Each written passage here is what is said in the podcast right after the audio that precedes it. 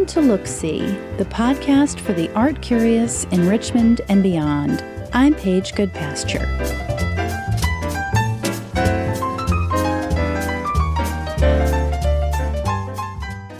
Harrison Walker describes what he does as creating prints and objects, or prints as objects.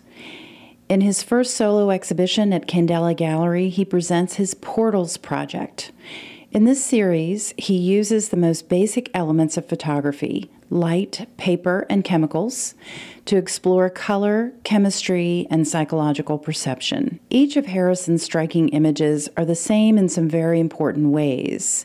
He uses the same 20 inch steel disc in each piece, placed in the same place on uniformly sized paper and yet there is endless variation in the work, which consists so far of over 130 prints. Each of the prints embodies his effort to push the boundaries of what he does not fully understand or control, whether it's the chemical process of making the print itself, the celestial worlds that inspire his work, or the meditative act of looking at the work and the responses it provokes. I spoke with Harrison about the influence of process, chemistry, color, risk, and his own history on the work he makes. I am here today with Harrison Walker at Candela Gallery for the latest episode of the Look See podcast. So thanks, Harrison, for joining me today at Candela. You and I were talking just a minute ago about kind of how you got to where you are, and now you're in Athens, Georgia. You grew up in Alabama. I don't know, this is always top of mind right now for some reason for me. Is your identity as a Southerner important to you, as an artist, as a person in your work? Yeah, yes. You know, that's interesting because actually I thought your answer was going to be, Meh, not really. So I really want to know know more now about about that. So I think if you would have asked me that question a year or two ago, I would have said no. And I think living away from the South for over three years and continuing to move north from Philadelphia to Maine was an entirely new experience and new culture and new everything. And so moving back to the South, I think made me revisit that idea of being a Southerner. And I grew up in Huntsville, Alabama, which is known as the Rocket City. And my work has been very space driven for several years now. And so I think maybe not making that direct connection of, oh, my work is obviously impacted by where I grew up, leaving and coming back to the South has made me realize that. So I do think it is very much so uh, part of me as an artist. Maybe not so much in the work itself visually, but it's definitely part of who I am as a Southerner. Your work seems to me to be the the experience of creating the work is a huge part of what the work is about for you. Absolutely. Is that an accurate perception? Absolutely, yes. Just the act of making and responding to what's in front of me on the print is very much what I'm interested in. Thinking what the materials I think might do versus what they actually do and how they respond to another emulsion or chemistry or material is is very what what I'm interested in. Can you kind of tell us, you know, what is the day in the life of Harrison Walker, photographer, and just describe what goes into creating a print? Yeah, so since I moved to Athens, Georgia in August, gave me the perfect opportunity to just be a self employed artist for the first time in my life, which has felt amazing and also terrifying a little bit in terms of the uncertainty. But you know, I wake up in the morning and I have my coffee, and I'm usually up by eight. And you know, maybe I sit around for 30 minutes on the porch or wherever, and then I get into the studio and I decide what I'm going to start working on that day. And I usually look at what I've done the day before and I assess a range of different prints. And I think, you know, I have to think about the weather. I'm using the sun to expose. So is it sunny? If it is, then I can print. If it's not sunny, then I'm probably not going to be exposing that day. So my practice could involve coating an emulsion on a sheet of paper and making a sun exposure for anywhere from three minutes to three hours and processing those prints. It could also involve going to, uh, there's a special collections library at the University of Georgia that I visited several times, uh, researching their NASA archive. So it could involve doing that. It could involve going to the Library of Congress and looking at their archive. It could involve looking at my own uh, family archive. Uh, and seeing how those images might play into something. I'm going to break that down a little bit. I mean, this is a very basic concept, but you mentioned that you print with the sun. So, can you break that down a little bit more and explain what that means? Do you use a camera? I don't use a camera. It's kind of a strange feeling. Uh, you know, I, as an, a younger artist, I was I always had a camera in hand and I, it's I don't know exactly what it is, but over the past three or four years, that has slowly just fallen away. And I think the my practice has become more studio based. In some ways, the camera became a barrier between me and experiencing what I wanted to experience, and I think that's why the camera has fallen away. But I'm also interested in you know photography is not just lens based. A photograph doesn't have to just be made with a camera. A photograph means the actions of light creating an effect on something. And so I'm using the sun, the light, to create an action on a light sensitive emulsion like cyanotype, uh, which is an iron based photo process, or Van Dyke Brown, which is a silver based process, um, or gum bichromate, which is a dichromate based process. So I will be mixing an emulsion, I'll be coating it onto a sheet of paper. Uh, I use a 20 inch steel disc as a photogram object and I'll take a sheet of paper out into the sun and I'll lay it on a piece of plywood. I'll put the disc on the page and I'll let it expose for three minutes or three hours or whatever the exposure calls for. And most of the processing just involves running water. And so after the exposure, I'll process it in running water and hang it up to dry. That sounds really simple, but your collection of work, which is on view right now together at Candela, doesn't look simple. I mean, it is simple in the sense that, that the, the geometry of the pieces are the same, the pieces of paper are the same size, the disc image is the same size, but beyond that, it's just endlessly variable. And so, how does that, you know, how does that happen in your process? Are you planning for that? Are you trying to sort of discover what will happen if I do this? What will happen is there an experimental element kind of before you make the print? Or there are mm. prints you make and you're like mm, i don't like this it's definitely reactionary and it's definitely you know i'm on portal 131 which is quite the amount of prints. So i think a lot of it comes from experience of making exposures and seeing how they react and then using that experience to make decisions based on what happened or didn't happen. How do you work to achieve the variations in the work I think again, it it just it's a reactionary thing. It's an intuitive thing, and you know, someone asked me yesterday, like, how do you know when a print is done? And I don't know how, but I I know when it's done, and I know it's not.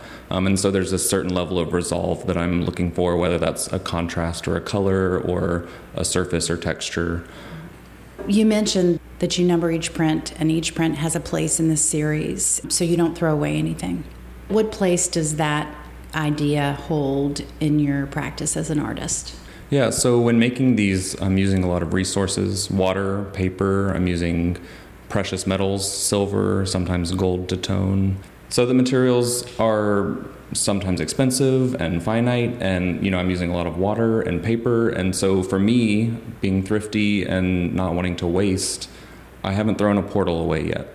And so if something is dissatisfactory in the way it looks, then I will just keep at it. And maybe that'll take three months to finish. Maybe it'll take another day or another layer. And that feels important, keeping working on them to find that resolve. And it also produces a sense of, of um, it, with the viewer, and I would guess for you as well, you can see your process as an artist, what you liked, what you didn't like. So, for example, in some of the pieces, you used some imagery. So the series does include a few uh, more representational images that did use a camera. The majority of them are found from my grandfather's attic. After he passed away, there was this little box of negatives that I found, and uh, one of the images was of the cliffs of Dover that he took in World War II.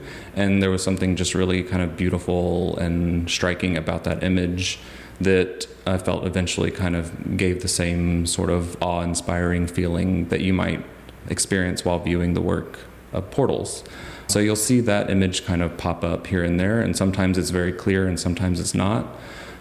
And then there's also a few images that might include people or other kind of more representational images, and that will often um, reference space or communication or other kind of otherworldly ideas that, that I think align itself with the work. Mm-hmm. So let's talk about that idea of, of the space connection a little bit. So you grew up in Huntsville, Alabama, which is called Rocket City because it has a big NASA presence. Mm-hmm. How does that influence or that inspiration make its way into your process and, and maybe even into your work? You know, a lot of times I feel like it may not have a very direct visual connection, but I feel like it's really important in making them. Like you said, I grew up in Huntsville, the Rocket City, and every day of my life almost I would drive past a Saturn V rocket that was, you know, standing 100 feet in the air, this massive rocket. And it, at first, just felt very normal. You grow up with something and it doesn't feel special. But kind of like how you asked me about being a southerner, you know, I move away from a space or a, um, an area and I move to a new location and it makes you appreciate what you're not around anymore. So going to graduate school made me realize that I think there is a lot of influence on space technology uh, on my work, whether it's completely obvious or not. So another thing that is very prominent to me when I when I walk into the gallery and see your work is color. And again, because of the simplicity of your process and the limited uh, materials that you work with, someone who didn't know that process as well might be surprised at the prominence and the variation of color in your work. Was color something that is that is a primary driver for you in terms of, of kind of what you're discovering with which with each piece? Yeah, so I mean, one of the initial kind of ideas of making the work was working in these kind of binaries of um, doing the opposite action um, with the same print and the same materials. And so you know, I was also interested in seeing what does one yellow look like next to another yellow, and what does uh, one black look like next to another black made from different materials. And so, color is definitely a driving force. Some of them use light sensitive materials and some don't, and I'm interested in that conversation of these perceptions of the color. And so, some might use an etching ink to create a yellow, and some might use a watercolor base, some might use a dry, dry pigment yellow uh, and some are light sensitive and some are not. You're experimenting with how do these things work together? Yes, how do they work together? How do they look next to each other? How do they interact with each other? How does one have a permanence and one might not have a permanence and how do how might those change over time? So some of the portals in the installation are maybe stabilized but not fixed, and some are maybe just exposed and not processed. And so, not a lot of them, but a few of them I intend to change over time. And I'm interested in seeing how those materials are affected by elements of light and climate and temperature and humidity and those types of things. And so those those pieces are still in process. They're still being processed, I guess, as they're hanging there on the wall. Yes. And so in some ways it's like a little scary. You know, I don't yeah, I don't know how light is going to enter a space. I don't know how the work is going to react to a space. Uh, but that is one of the primary interests that I have of, of how, how will these things kind of change over time. Are you documenting that in any way? Mm-hmm. So the first set of 60 I photographed every March for three years almost. To my surprise, there have been far little changes than I kind of expected there to be, which is, I think, a good thing. But now that has made me want to push that and create works that are intentionally going to change uh, during an exhibition. So that's kind of what I feel like my next step might be. Your process is very physical, as we discussed. It's really you, the sun, this disc, the paper, and the chemicals or the inks or whatever you're applying to the paper. And it's not only physical, but it's even dangerous at times because some of these materials are dangerous to handle on a regular basis. So, what drew you to that process? You mentioned that the camera you felt became a little bit of a barrier, but even just being so hands on with creating this work, what drew you to that? You know, I've always been interested in the handmade, the hand printed object and found objects. And so as soon as I found this disc, it felt very natural to just make a photogram with it. And at first it felt kind of silly and too simple and like that might be it. And then one day it just clicked and kind of exploded from there.